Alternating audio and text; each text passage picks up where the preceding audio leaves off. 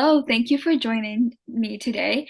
My name is Arushi Chaudhary, and I am the founder of Color for Empowerment, which is an organization aimed to educate teenagers and young adults about socio and economic issues um, that require a little bit of broader context. And because of this, I thought you would be the perfect person to talk to about operations and management.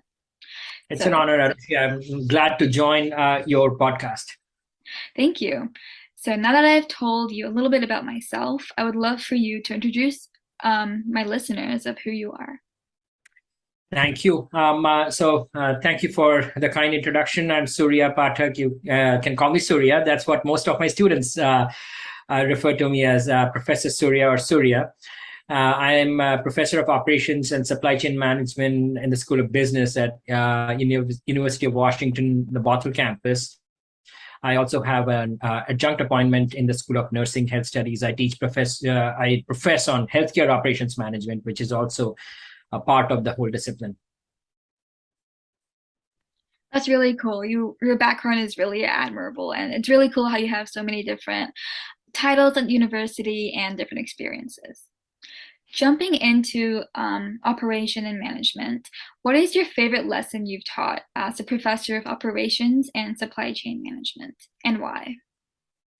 Well, that's a difficult question, Arushi, because uh, first of all, operations management as a discipline is so broad, and I have so many favorite pieces. I don't know which one to prioritize. Operations is about making things. Operations is about planning about how to make those things. Operations is also about efficiency, how you can do things uh, better, faster, more accurate, reliable, with less defects. Um, operations is uh, about actually the supply chain, which is now in the news everywhere. Um, operations is also about the environment and uh, sustainability. So it's such a broad field. But since you asked me, as uh, uh, one of my favorite um, exercises um, uh, is when I'm teaching intro to operations management to uh, our undergraduate students. Typically, they are uh, junior students or sometimes seniors who are um, coming into the business specialization. And uh, we talk about op- what is operations, what kind of range of decisions do you um, actually uh, deal with as an operations manager? And um, I'm a self uh, you know, conf- confessing Lego fanatic, and you know, I love Legos, and so I also bring lots of Legos into my classroom. And typically, what we would do is um, uh, I would give them an option on um, building a product. So I would buy, you know, those five dollar Lego kits, and you can make a boat or a airplane or a helicopter. And I would give them some background information on uh, like a product I'm looking for, and i want students to tell me that okay if you were actually going to make this product what are the different decisions they have to make? So this is typically my introductory lecture and it forces people to say okay which product are they going to buy? How much is it going to cost? How long is it going to take them to buy? What kind of inventory issues they're going to have? It allows them to define operations management themselves through their own lenses rather than me reading a definition from the book. So i always love uh, doing experiential stuff in the classroom. And by far, this is one of my favorite uh, exercises because it's simple, it's fun, but it also is hard because I don't give them any guardrails. And so students tend to uh, like it, but they also feel challenged. So um, that's got to be one of my top uh, lessons that I teach. If I heard that a class was offering free Legos, I would register immediately. that, yeah. sounds, that sounds really fun. And I really love how it incorporated some challenging aspects of it too. So students have something to take away at the end of the day. Absolutely. Why do you think operation management um, is important in business and beyond?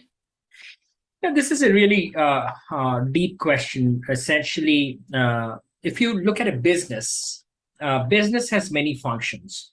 It has uh, the marketing functions. It has the finance, accounting, human resource management, uh, the economic uh, uh, piece of it, and then you have information technology management, information systems. So there is a lot of these functions that are there in running a business or managing a business. But where the rubber meets the road is operations management. This is where you bring raw material and transform them into products that are going to be something that a customer is willing to pay for. So um, essentially, what you're looking at is this is essentially what makes uh, everything viable, like a physical product or service. Uh, so it's the world around you. Anywhere you look around, you will find operations management. Whether it is you're going to eat in, at a restaurant, whether you go to grocery shopping, whether you fill gas, it is operations uh, all around. So knowing the basic principles of operations is critical for any business leader.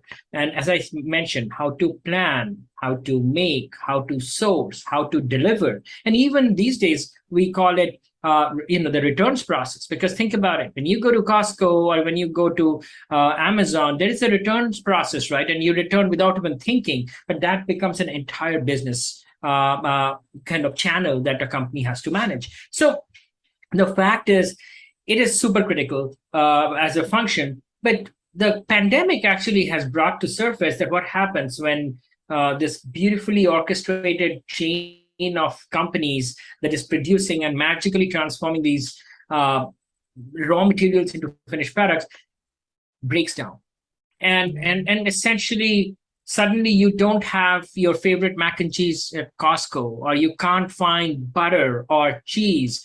You know, uh, one of the uh, interesting things that uh, uh the grocery stores ran out of, of course, you know, you the toilet paper fiasco was there, and there's an we could t- talk about toilet paper for an entire podcast. But uh, for example, yeast.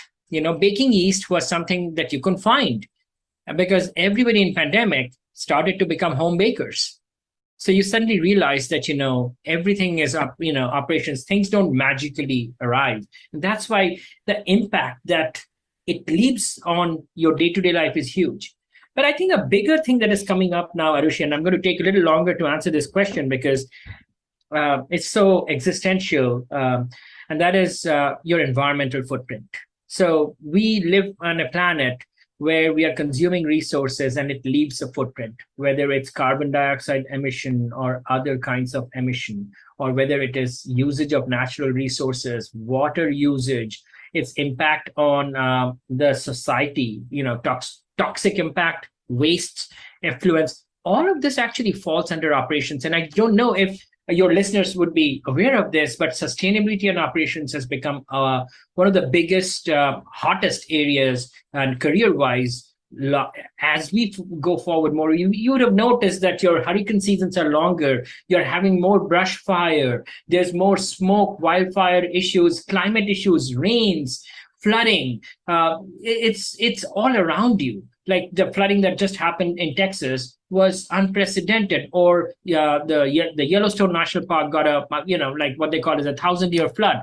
All of these are not isolated. Glaciers are melting. So as humans are becoming more technologically advanced, we are actually impinging on our natural resources. If we're not careful about how we are consuming this and what outputs we throw out into, into the environment, the world's going to start getting hotter.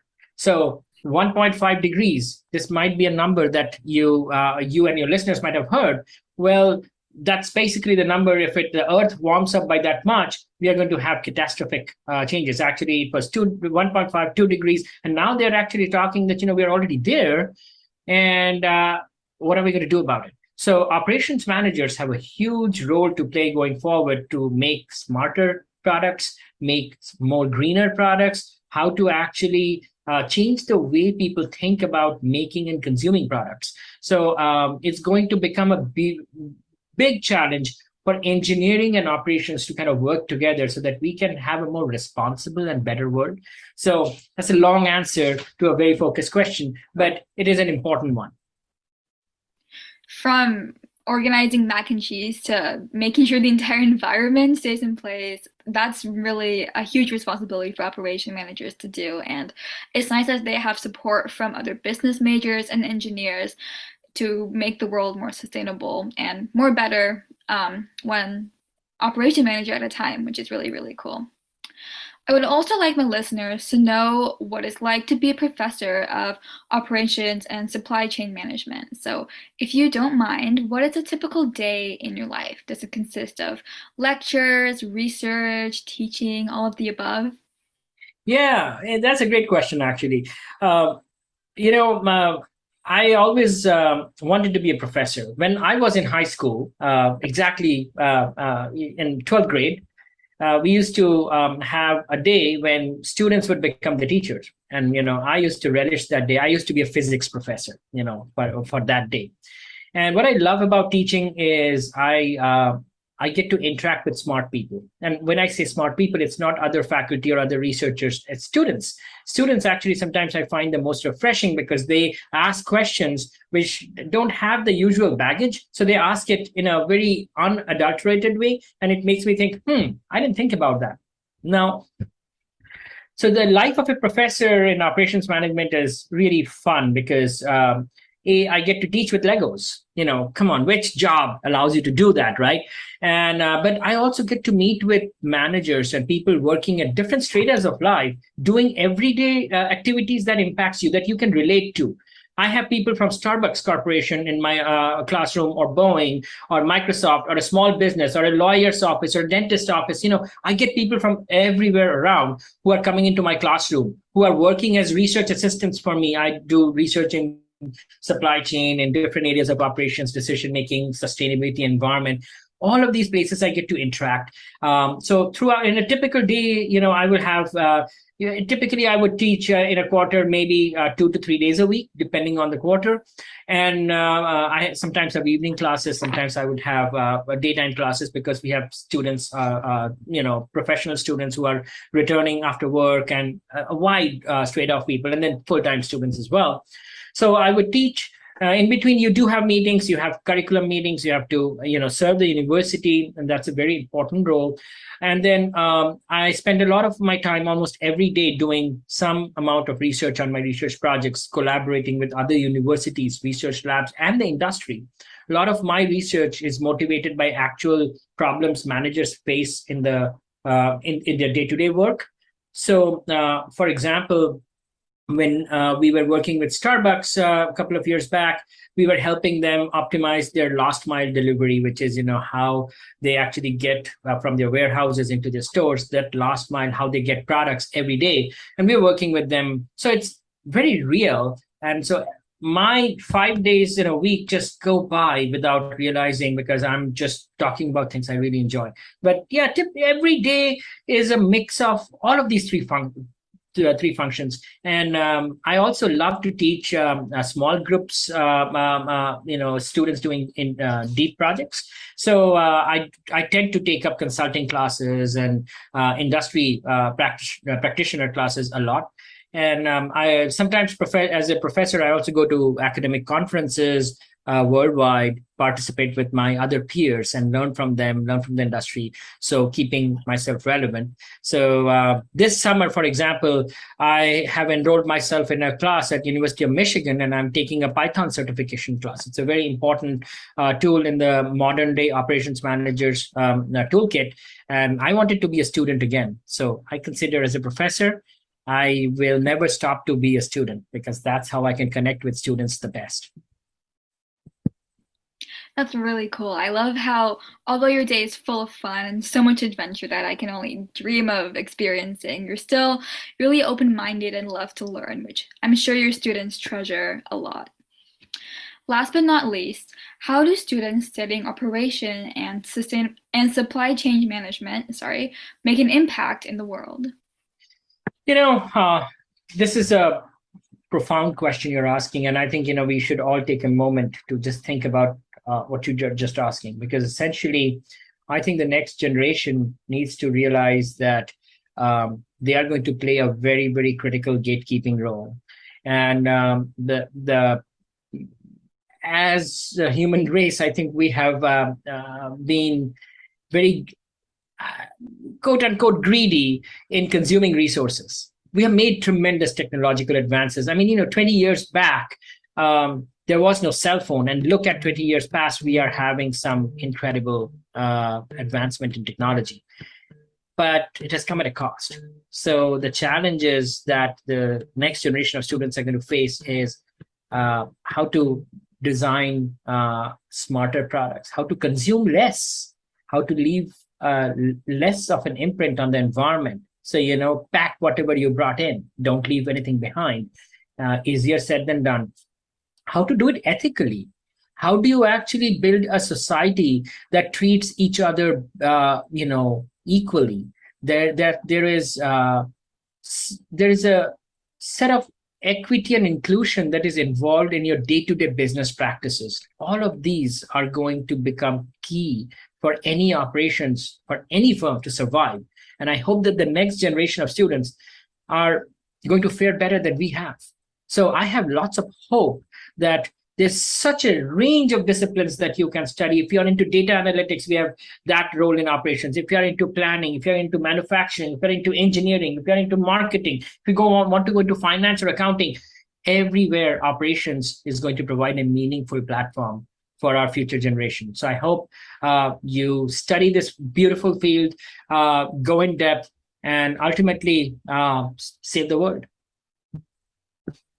Thank you. Thank you. That was that was a really cool answer. And I really like how students um, do hands-on projects and hands-on experiences that will eventually make an impact on the world. Well, that's all from me, and I really hope you enjoyed. If you have any more questions or concerns, feel free to email color4empowerment at gmail.com, and I will contact you with Surya Pathak if you have any questions that he can answer. Thank you. Thank you, Arushi. Thank you for inviting me to your podcast. It was an honor.